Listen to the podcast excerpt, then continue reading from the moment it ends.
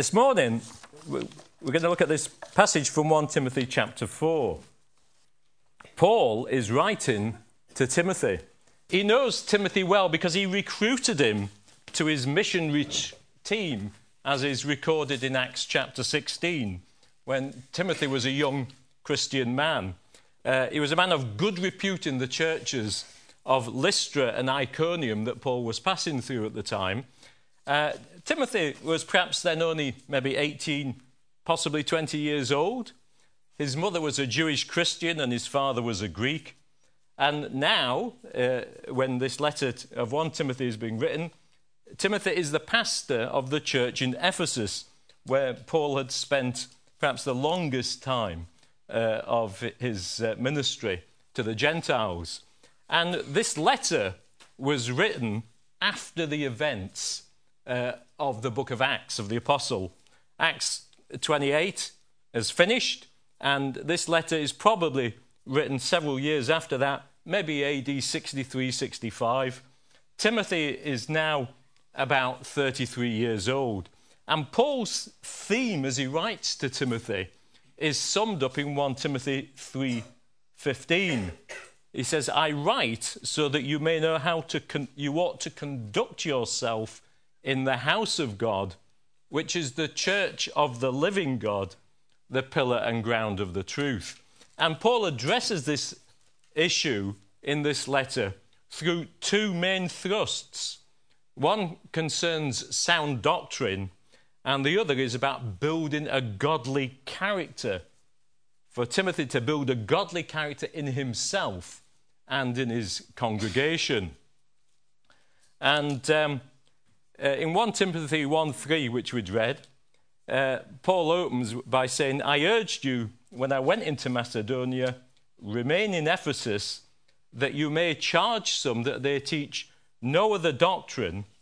And secondly, um, he says, to develop a, a, a godly character in himself as his, uh, and his congregation, as we shall see that uh, Paul in chapter 3 of 1 Timothy sets out the requirements for those who have an office in the Christian church. And it's all about issues of the character, godly character. So Paul starts with a, a, a, an exhortation to Timothy to, to teach sound doctrine himself and to tell others not to uh, teach uh, unsound doctrine. So Paul exhorts Timothy in the passage we've read uh, by ex- expounding six truths, and we're going to consider them this morning. Now, in this world of fake news, it's good to know that there is such a thing still as truth. Truth we can rely upon. But even a couple of thousand years ago, politicians were uncertain what truth was. Pilate the chief politician in Judea at the time, said to the Lord Jesus Christ, didn't say, What is truth? Well, Jesus had already said what truth is. He says, Thy word, O God, is truth. And Jesus had taught his disciples that the truth shall set you free. Truth is very important. And uh, the fact is that some things are true and some things are false. And good ministers, Paul tells Timothy in verses 6 to 7, are to teach the truth. The Christian faith has truths. In fact, it is a series of truths that can be known, understood, and believed. Verse 6. And good Christian ministers are to teach the truth. Verses 6 and 7. As a good Christian minister, Paul's telling uh, Timothy, you should be discerning and selective. Verse 7, he says, have nothing to do with myths and old wive tales, which are in distinct contrast to the truth about the person of the Lord Jesus Christ. He's saying to Timothy, get rid of the rubbish and concentrate on the good stuff, the important stuff. So that first issue for Timothy, of course, is focus. What should you give your attention to? Is it good or bad? Is it helpful or hindrance? Is it fact or fiction? That's why verse 6 starts with if you point these things out to the brothers, which things? Why, the fact that deceiving spirits and demons are deliberately misleading people with false teaching. And false teaching is one of Paul's themes through this letter from its opening verse, verse 3 in 1 Timothy uh, 1 3. And it's right there to the closing of the letter in 1 Timothy 6:20 that Timothy is to keep the congregation away from false doctrine, from myths, from endless ge- genealogies, from unhelpful speculation on issues that can't be proven one way or another, from godless chatter and from false knowledge. Paul says in 1 Timothy chapter 4 verse 1, these lead you away from the faith. So, my question to you this morning is what have you filled your time with this week? Eh? Is it some, what have you immersed your attention in this week? Is it good or bad? Is it helpful or hindrance? Was it fact or fish, fiction? Was it something driven by the doctrine of demons? Because it's the demons, Paul says in verses 1 to 5 of 1 Timothy 4, that are aiming to cause you to depart the faith by having you focus on all these other issues instead of the important issues of sound Christian doctrine. Now, Paul backs up this approach in his own teaching, emphasizing that what he is teaching is the truth. Verse 9. This is a faithful saying, he says, and worthy of all acceptance. And verse 11. These things command and teach so you have to counter falsehood in the church by teaching the truth and sound doctrine. Verses 6 to 7. So, our question this morning is to ourselves Are you filling your head with controversial speculations rather than nourishing yourself by feeding on the truths of the faith? Have nothing to do with godless myths, verse 7 that's why Timothy is to concentrate. And we here at Belvedere are to concentrate on godliness, which can only be found in our Lord Jesus Christ. So, the first truth Paul tells Timothy is that good ministers teach the truth. Secondly, he tells uh, Timothy, don't let the world pigeonhole you. Now, we're always categorizing people, aren't we? We're always putting them into pigeonholes, into categories. We walk into a room and we immediately see the old and the young. We see men versus women. We see tall people or short people, thin or fat. We see, you know, put people into categories good looking or not, Brexiter or Remainer, whatever the categories are. We naturally do it, don't we? Um, people used to notice my very bright ginger hair first. They notice it from 40 yards away, 100 yards away. Alas, no longer.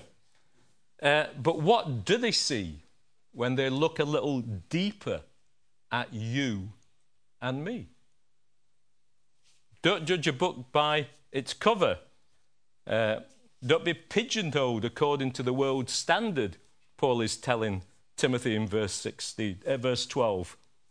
It says, Don't let the world characterize you by your outward youthful looks, because we have to remember that God's categories are different to ours.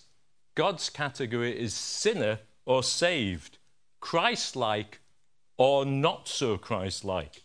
And Paul urges Timothy to develop characteristics that really stand out in this dark and fallen world. He is to be an example to believers in speech in life, in love, in faith, and in purity. That's a, that's a tough list, isn't it?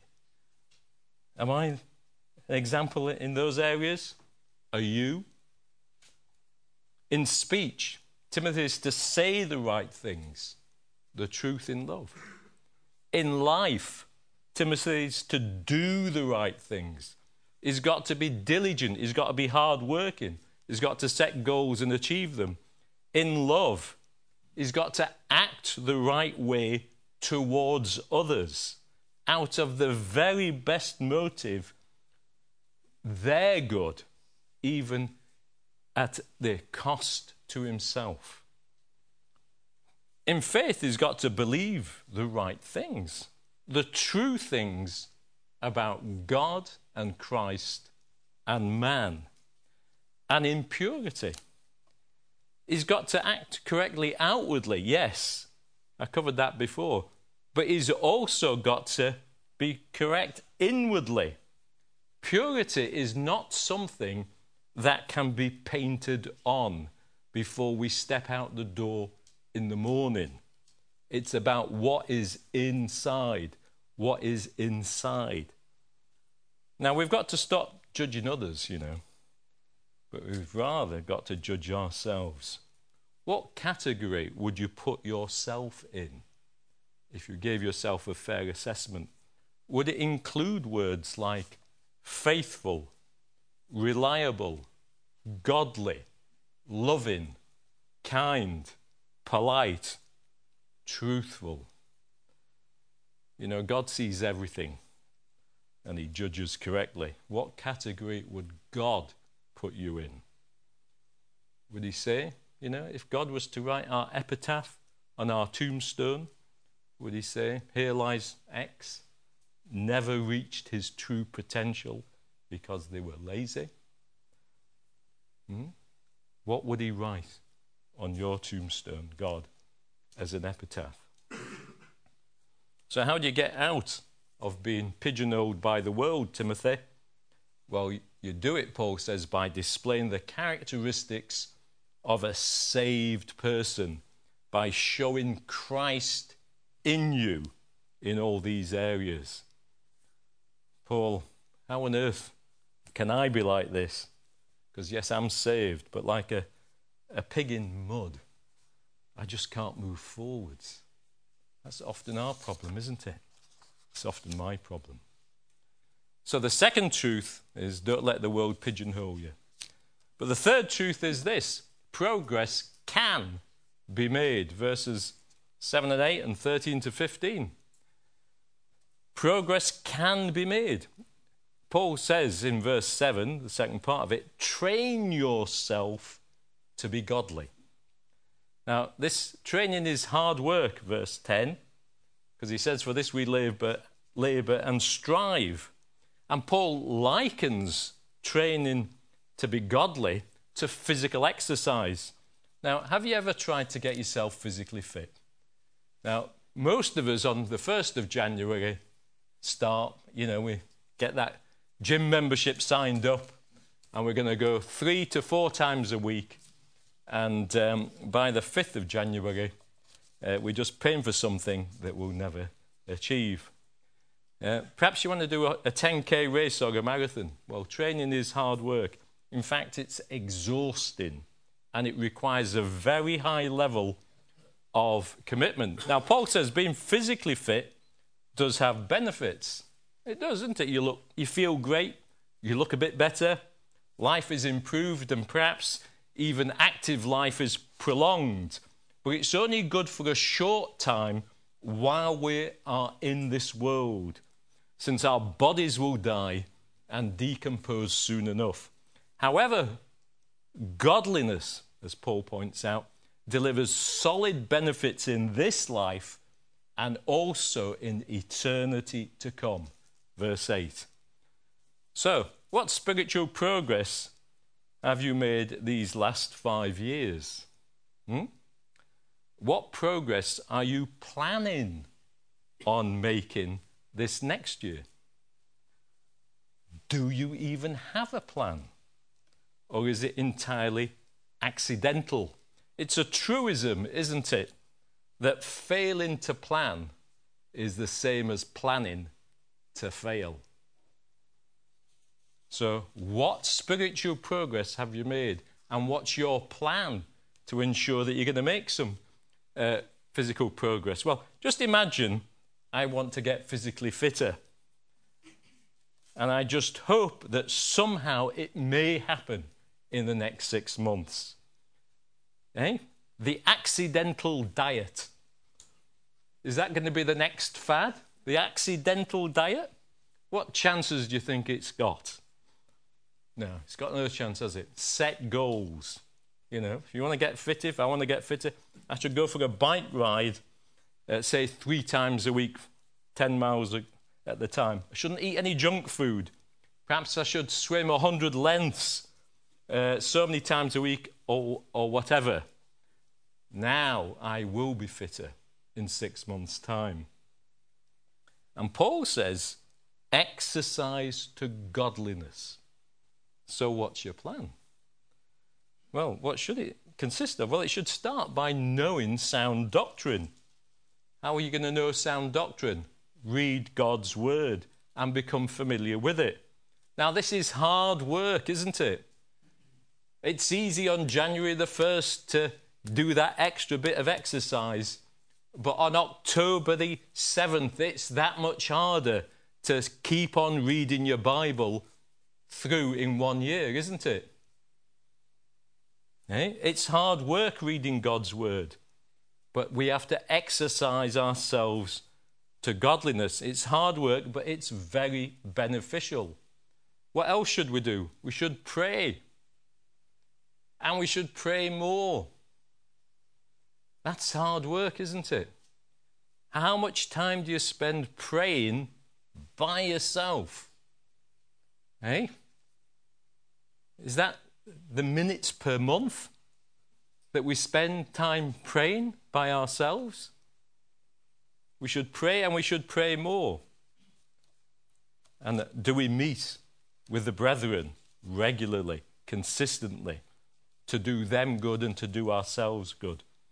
I don't know if you know, but uh, if you want to uh, get on a, physical exercise plan, sometimes it's good to do it with a friend, isn't it? I'll meet you at such a time tomorrow and we'll go to the gym.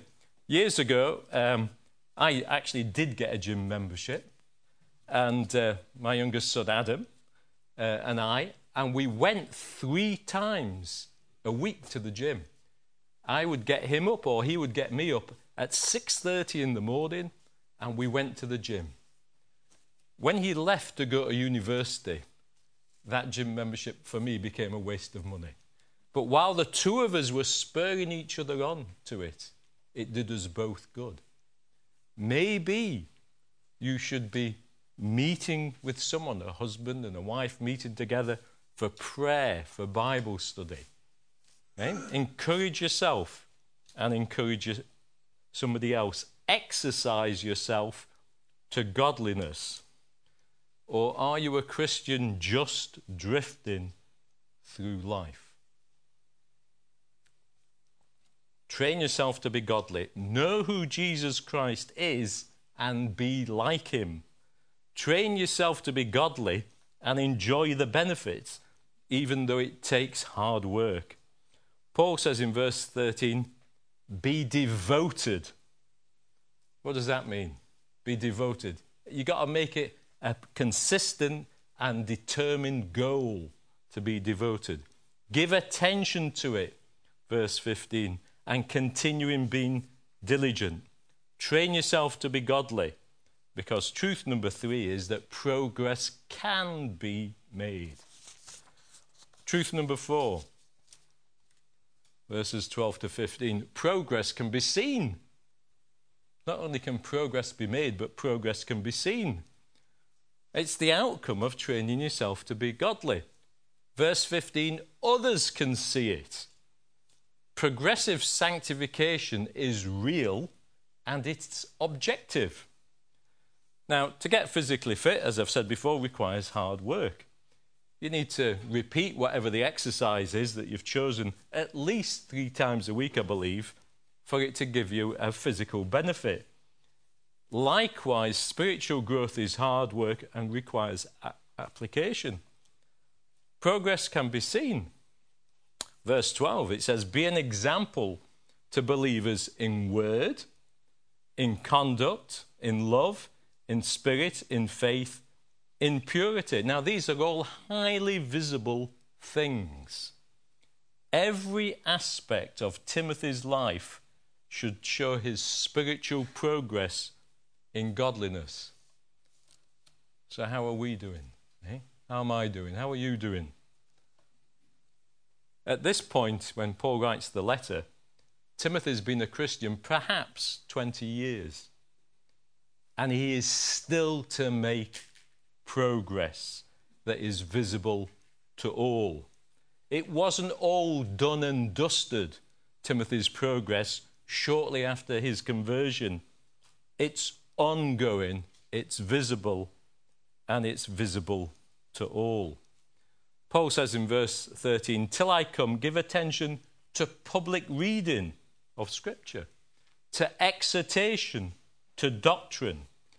Timothy's ministry is to be visible and public, reinforcing his own visible progress so that others know how Timothy is himself making progress. Verse 14 Don't neglect the gift that was in you, which was given to you by prophecy, with the laying on hands of the eldership. Meditate on these things, give yourself entirely to them, that your progress may be evident to all. He's got to do what he should do, and it will drive his progress and make it more visible. Verse 16 Take heed to yourself and to the doctrine. Continue in them, for in doing this, you will save yourself and those who hear you. So, progressive sanctification is real and it's objective. Progress can be seen at every stage of a Christian's life. As a new Christian, progress should be seen. And as a Christian of 40 years, we should still be making progress. Are you progressing? Can you see it? Can others see it? What a challenge God's word is to us. Now, truth number five you can make a radical difference in this world. Sometimes you, you, you hear you know, people getting interviewed to, say, be a doctor or something. I want to make a difference. Right? Well, the outcome of the progress uh, in the Christian life can make a real difference. Because, as it says in verse 16, if we progress, if Timothy progresses, we will save both ourselves and our hearers. Now, that's a radical outcome, and it's a desired outcome. Why is it a desired outcome? Well, let's just look at some situations in the secular world. Uh, uh do you know the lose lose situation? Because t- Paul's talking to Timothy about a win win situation, isn't he? You'll save both yourself and others. Uh, but the lose lose situation Imagine you've got a company, a business, and you make parachutes. And uh, you and your customers, you're flying off for a jaunt somewhere, and the plane starts crashing. So you use the very parachutes that your business is based upon, you and your customers, and they all fail. That's a lose lose situation, isn't it? And such is the position of those who promote and trust in false religions. The blind leading the blind, and both fall into the ditch. That's not the outcome that Paul is exhorting Timothy to go after. What about the win lose situation? Eh? That's like an investment scheme that only delivers value for the organizer of the investment. Uh, Bernie Madoff, anybody heard of him? How many millions, billions did he take? He made money for himself, but his investors lost the lot. And we recognize that as a scam. That's not the outcome that Paul is suggesting uh, to Timothy, that he himself is saved, but all his congregation are lost. No. Or what about the lose win situation? Eh? the congregation saved but not the preacher. Do as I say, but don't do as I do. Yeah? Can you imagine you make a living selling life insurance and your customers buy that life insurance and when they die their families can be fed and housed. But when you die without ever buying your own life insurance, your family is on the streets without a roof over their heads. Eh? That's the lose win situation, isn't it? He saved others, but he couldn't save himself. That's how they mocked the Lord Jesus Christ when he was on the cross. How terrible it would be if a Christian pastor was in that situation.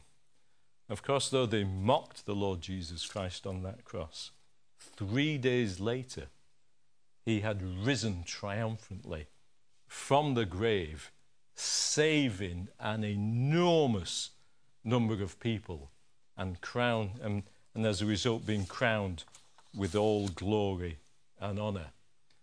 The Bible isn't after the lose win situation, it's after the win win situation, isn't it? Eh? In this world, it's often dog eat dog, and we get on by trampling upon the backs of others to raise ourselves up. But the Bible isn't teaching this, is it? It's about the win win situation. Godliness is profitable for all things. And uh, for this reason, we watch our life closely, don't we? So that we can save both ourselves and our hearers by putting our trust in the Saviour of mankind and setting an example to others so that they too will trust in the Saviour of mankind. And now we come on to our sixth and final truth. It's in verse 10 and it's in verse 16. Only some are saved. Verse 10. For this we both labour and suffer reproach because we trust in the living God, who is the Saviour of all men, especially of those who believe. Some people find this verse difficult. Now, let me say this this verse does not mean that all mankind is saved. Otherwise, the closing statement that God is the Saviour of all, especially of those who believe, wouldn't make any sense at all. And Paul would not need to exhort Timothy in verse 16 to take heed to the doctrine so that himself and his hearers would be saved. No, this verse is telling us several things. It's telling us that God is the sustainer of all human life, past, present, and future, providing us with food, preserving our lives, doing us good, showing mercy and grace to each and every soul on the planet, each and every day, whilst we are, whilst we have breath. In that sense, God is the Saviour of all men. How is God especially the Saviour of those who believe? Well, God is especially of the, the Saviour of those who He has bought with His own blood shed on that cross. God is especially the Saviour of those united to Christ in His life, death, and resurrection, cleansing them from their sin through His atoning work on the cross, granting them faith and belief. God saves. He is the Savior. He is God our Savior. God is the Savior of those who put their trust in the Lord Jesus Christ. We who do believe, we're saved by grace, not of ourselves, but we've put our trust in the living God as a result of being saved because God will especially sustain us with his good care and grace in our gospel work, even though it's hard work and even though we suffer reproach from an unbelieving world. And we take the message of salvation through Christ to all men and women, since there is no other name given under heaven by which we may be saved. We take a message of salvation in Christ that is suitable for all men and women. And we take a message of salvation in Christ that is sufficient for all men and women. Indeed, all types of men and women, from every tribe, nation, and tongue will believe. But not all men and women will believe. Only some are saved. So the question for yourself is do you believe? Are you saved? Have you seen that there is a holy God? And have you seen that your sin alienates you from Him? Do you see that, that, this life is short and there's a judgment? And that as you stand before the judgment throne of Jesus Christ, if you stand on your own merits, you're lost. Only those who stand before the judgment seat of the Lord Jesus Christ, who have been purified by washing in his blood, who have been who are counted righteous by being covered in his good life, will be saved. So, do you believe? Are you saved? Or do you enjoy the good and graceful provision of God in this present world, only to have it removed in the next because of your unbelief and because of your sin? This verse tells us that not everybody believes. And as a consequence, not everyone is saved. Our sixth truth is only some are saved. Are you one of them?